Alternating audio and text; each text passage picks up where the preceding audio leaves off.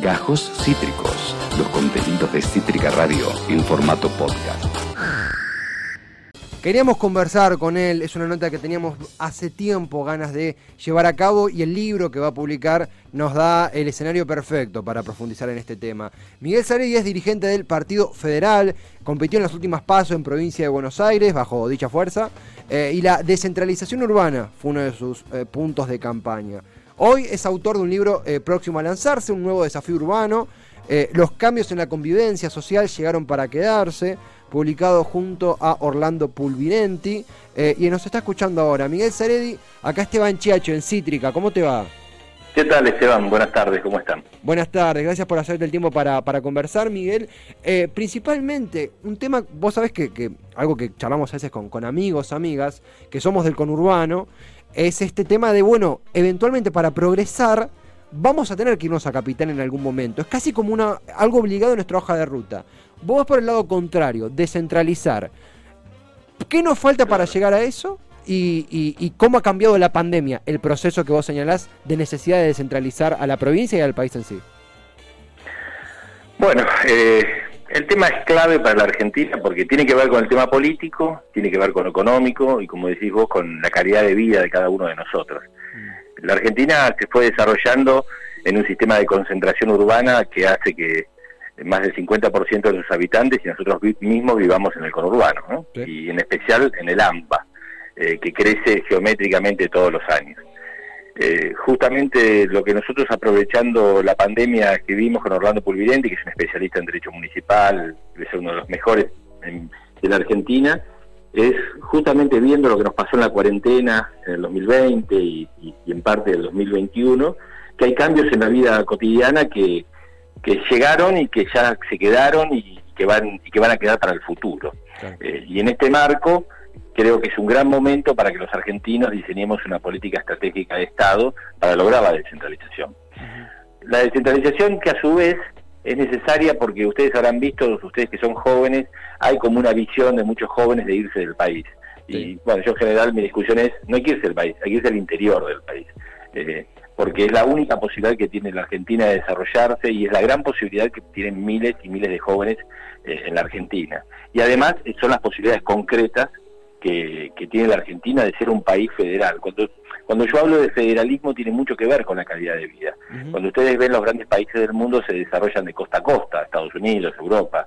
Estados, no es casual que Europa subsidie hasta sus productores agropecuarios o sus eh, o pequeñas granjas a veces totalmente ineficientes. Ustedes verán en las películas granjas de vacas encerradas en establos o granjas que son desde el punto de vista productivo ineficientes pero con, con sus calles asfaltadas o con salidas y con una conectividad tremenda. Eso Europa lo hizo por una dimensión estratégica y poblacional y de distribución poblacional acorde a su diseño de nación. Lo mismo hace Estados Unidos cuando vos tenés una densidad demográfica extendida de la costa de San Francisco, Los Ángeles, hasta Nueva York o Miami. Eso significaron políticas de Estado en ese sentido. Y en la Argentina, básicamente las fuerzas políticas, la dirigencia, eh, en su totalidad empresaria, gremial, debe coincidir en la necesidad de este desafío urbano, que ahora a su vez tiene, no digo la suerte, pero sí la circunstancia de la pandemia y de la cuarentena, mm. que ha llevado a un cambio de vida, un cambio de vida eh, que ha hecho eh, la vida totalmente distinta, pero que a su vez ha extendido fenómenos como el de la virtualidad, la conectividad, el trabajo, el, trabajo en casa, bueno, y determinados tipos de parámetros que son absolutamente necesarios para la descentralización. Miguel, vos sabés que, uno de los motivos, eh, primero porque hace tiempo elaborás en este tema, a ver, repetimos, si alguien se está sumando ahora, un nuevo desafío urbano es el libro que te tiene como autor junto a Orlando Pulvirenti. Este tema que vos encabezás que sobre la descentralización, incluso hablando con gente que eh, sabemos no está en tu línea eh, ideológica, política, pero gente incluso del oficialismo, del interior de la provincia, postula en este tema, obviamente sin esta profundización que haces, ¿verdad? En ese sentido, en ese sentido... Entre, otros, entre otros, por ejemplo, hay un senador que fue intendente, Paco Urañín ¿Sí? que trabaja mucho este tema. El movimiento de desarraigo, el movimiento arraigo. Exactamente. Bueno, justamente con él al aire conversamos esto del, desarraigo en los pueblos del, interior. Yo hace poco, por ejemplo, estuve en Madariaga y es muy común que los chicos a cumplir chicos, chicas, a cumplir 20, 21, eh, se vayan a la capital y el pueblo pierde, va perdiendo su gente. Por eso es medio, medio dramático, pero lo es. Eh, eso en algún momento tiene que cambiar, sobre todo en la pandemia, cuando el viaje estaba congelado por el virus que circulaba, ¿no? Hay un aviso ahí. Por supuesto. Lo que pasa que hay eh, son múltiples las causas eh, y, las formas de cambiarlo. Hay una que es política eh, y tiene que ver hasta con el sistema electoral. mira, la República Federativa de Brasil, por ejemplo, eligió 5.500 intendentes un día distinto este año. porque la, cuando se elige a sus representantes, se elige a los intendentes un día distinto al resto de los candidatos estaduales, de gobernadores y de presidentes. Eso hace que no haya listas sábanas. Vos dirás, ¿qué tiene que ver esto? Y tiene que ver con que el sistema electoral local como hace la República Federativa de Brasil, sin listas sábanas y sin darle tanto predominio a la política nacional y a los medios nacionales, hace que el desarrollo local sea mucho más importante desde lo político. Y eso fomenta mucho el federalismo, porque vos sos dueño de tu propio destino. ¿eh? Esto, por eso Brasil cuando lo analizan en lo económico, analícenlo también en lo político. Eh, cuando vos decís, ¿cuál es el país más federal del mundo? Y empezás a dudar, bueno, Suiza, porque los cantones suizos son realmente federales, ¿no? Y si yo te pregunto a vos, ¿quién es el presidente de Suiza? Todos empezamos a dudar porque no lo conocemos. Porque en las verdaderas federaciones el presidente es poco importante. Es importante el intendente, es importante el desarrollo local. A partir de lo político, después tenés que hacer un cambio económico. Tenés que hacer un cambio en la pirámide tributaria. Es decir, tenés que lograr que los recursos fiscales queden en los municipios, después pasen a la provincia y finalmente un pedacito muy chiquito llegue a la nación. Entonces vos lográs desconcentrar primero lo político y después lo económico, logrando que los municipios se fortalezcan, cobren la mayor parte de recursos fiscales y eso hace que se descentralicen los, recursos económicos. Después reciba la provincia y queda muy poquito para la nación. Esta descentralización lleva a que haya mayor calidad de vida y, y mayores posibilidades de futuros. Vos me decías lo de Madariaga, que conozco. Mm. Bueno, Madariaga, como muchos otros lugares del interior, ya tienen eh, posibilidades educativas. Por ejemplo, cuando yo era más joven o más chico, este, hace bastante, eh, era imposible. Vos tenías que estudiar a la universidad, tenías que ir a La Plata o a Buenos Aires eh, para ir a, un instituto terciario o a una formación universitaria. Hoy, lo educativo, por ejemplo, se ha descentralizado y se puede empezar a descentralizar aún más.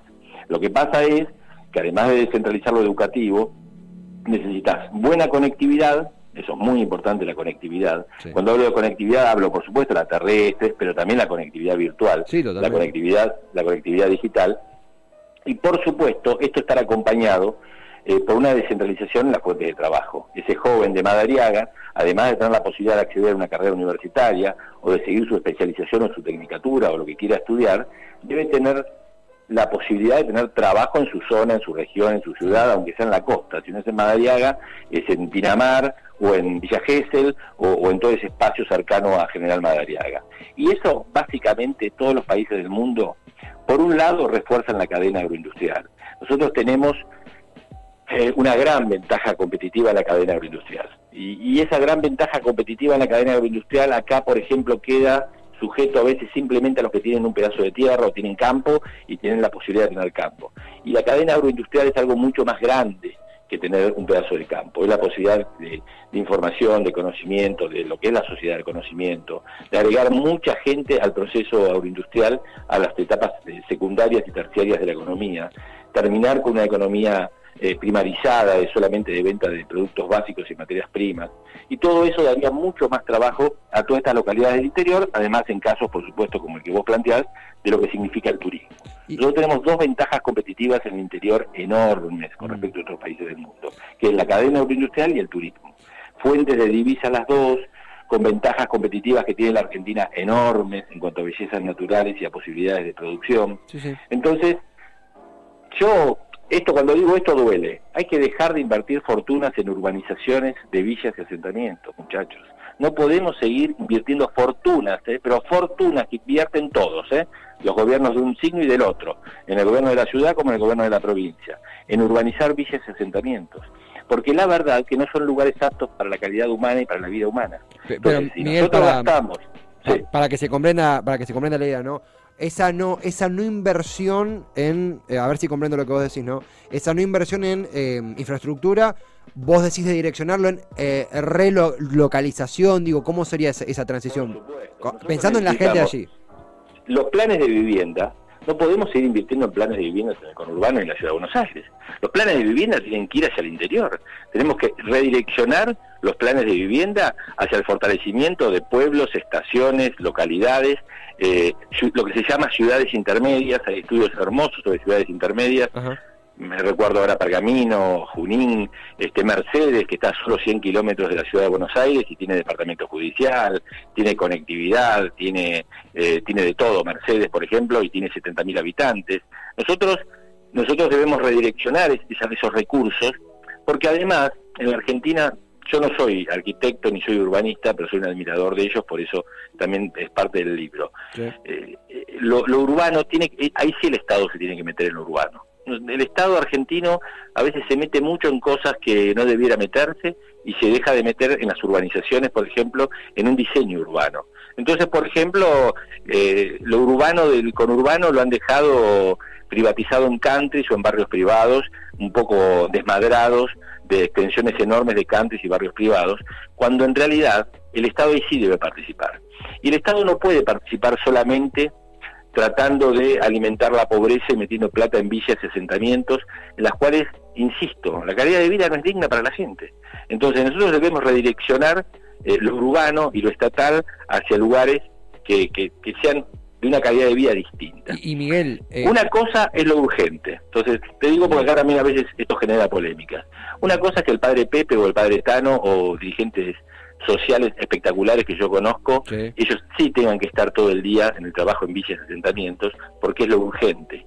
Y, el pastor, el, el curita, el dirigente social, tiene que estar en lo urgente. Mm. Pero el dirigente político, el urbanista, el que diseña lo estratégico, tiene que estar en otro, en otro plafón, ¿entendés? En otro direccionamiento. No, pero se, eh, comprende, se comprende, a ver, en el eje de que no se trata de, financiar, creo que no se trata nunca de financiar, sino de algo que ya ha estado en boga en otras campañas. Justo al principio del programa la repasábamos desde un ángulo diferente, pero la propuesta de, de nuevo, gente que no, no pertenece a tu espacio, pero Rodríguez Sá de las casas en San Luis, eh, recuerdo, bueno, hace mucho tiempo eh, con Alfonsín, yo no había nacido, pero la, la capital patagónica, eh, lo que estaba pensando ¿no? en ese sentido, también incluso eh, extiendo lo de las villas para, en una situación económica diferente que decirlo, gente como, como quien te habla del conurbano, que de repente, no sé, vivo yo vivo en Herley, pero está, no sé, un plan del gobierno para que gente de mi barrio se relocalice en una comunidad del interior de, no sé, de La Pampa. ¿Cuál crees que tienen que ser los incentivos? ¿Cómo generarías una, una oferta habitacional interesante para que esa gente opte por, por su propia voluntad, obviamente, eh, relocalizarse? Los incentivos son de calidad de vida, son laborales, son de, son de trabajo.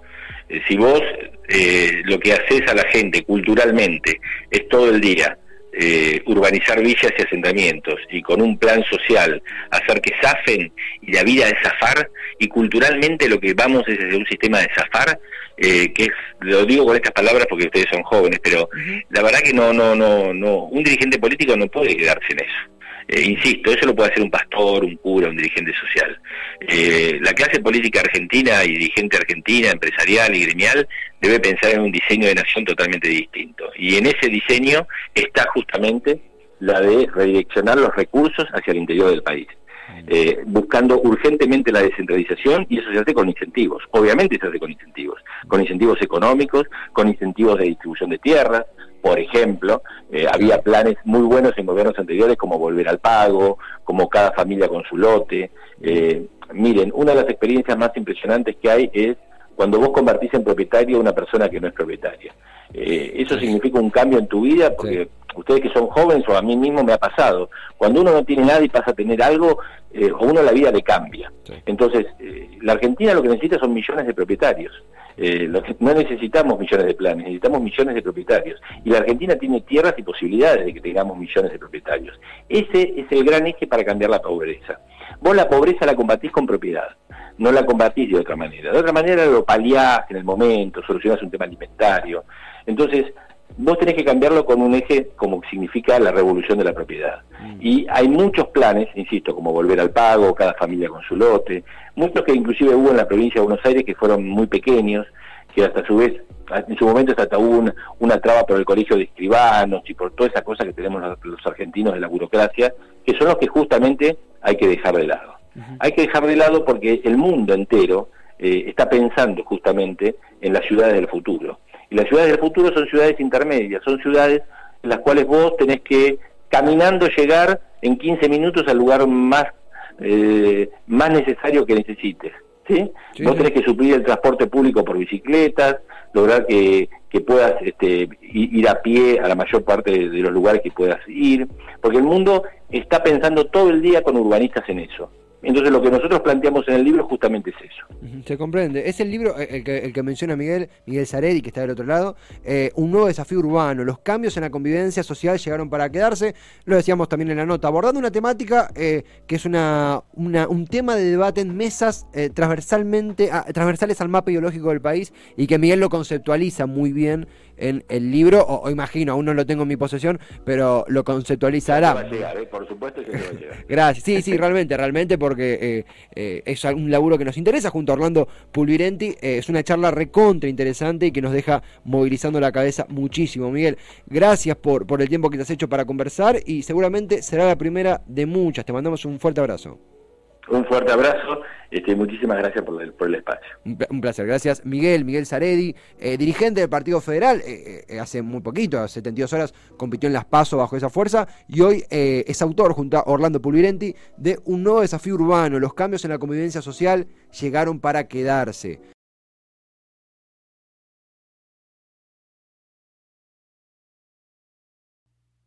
Acabas de escuchar Gajos Cítricos. Encontrá los contenidos de Cítrica Radio en formato podcast en Spotify, YouTube o en nuestra página web.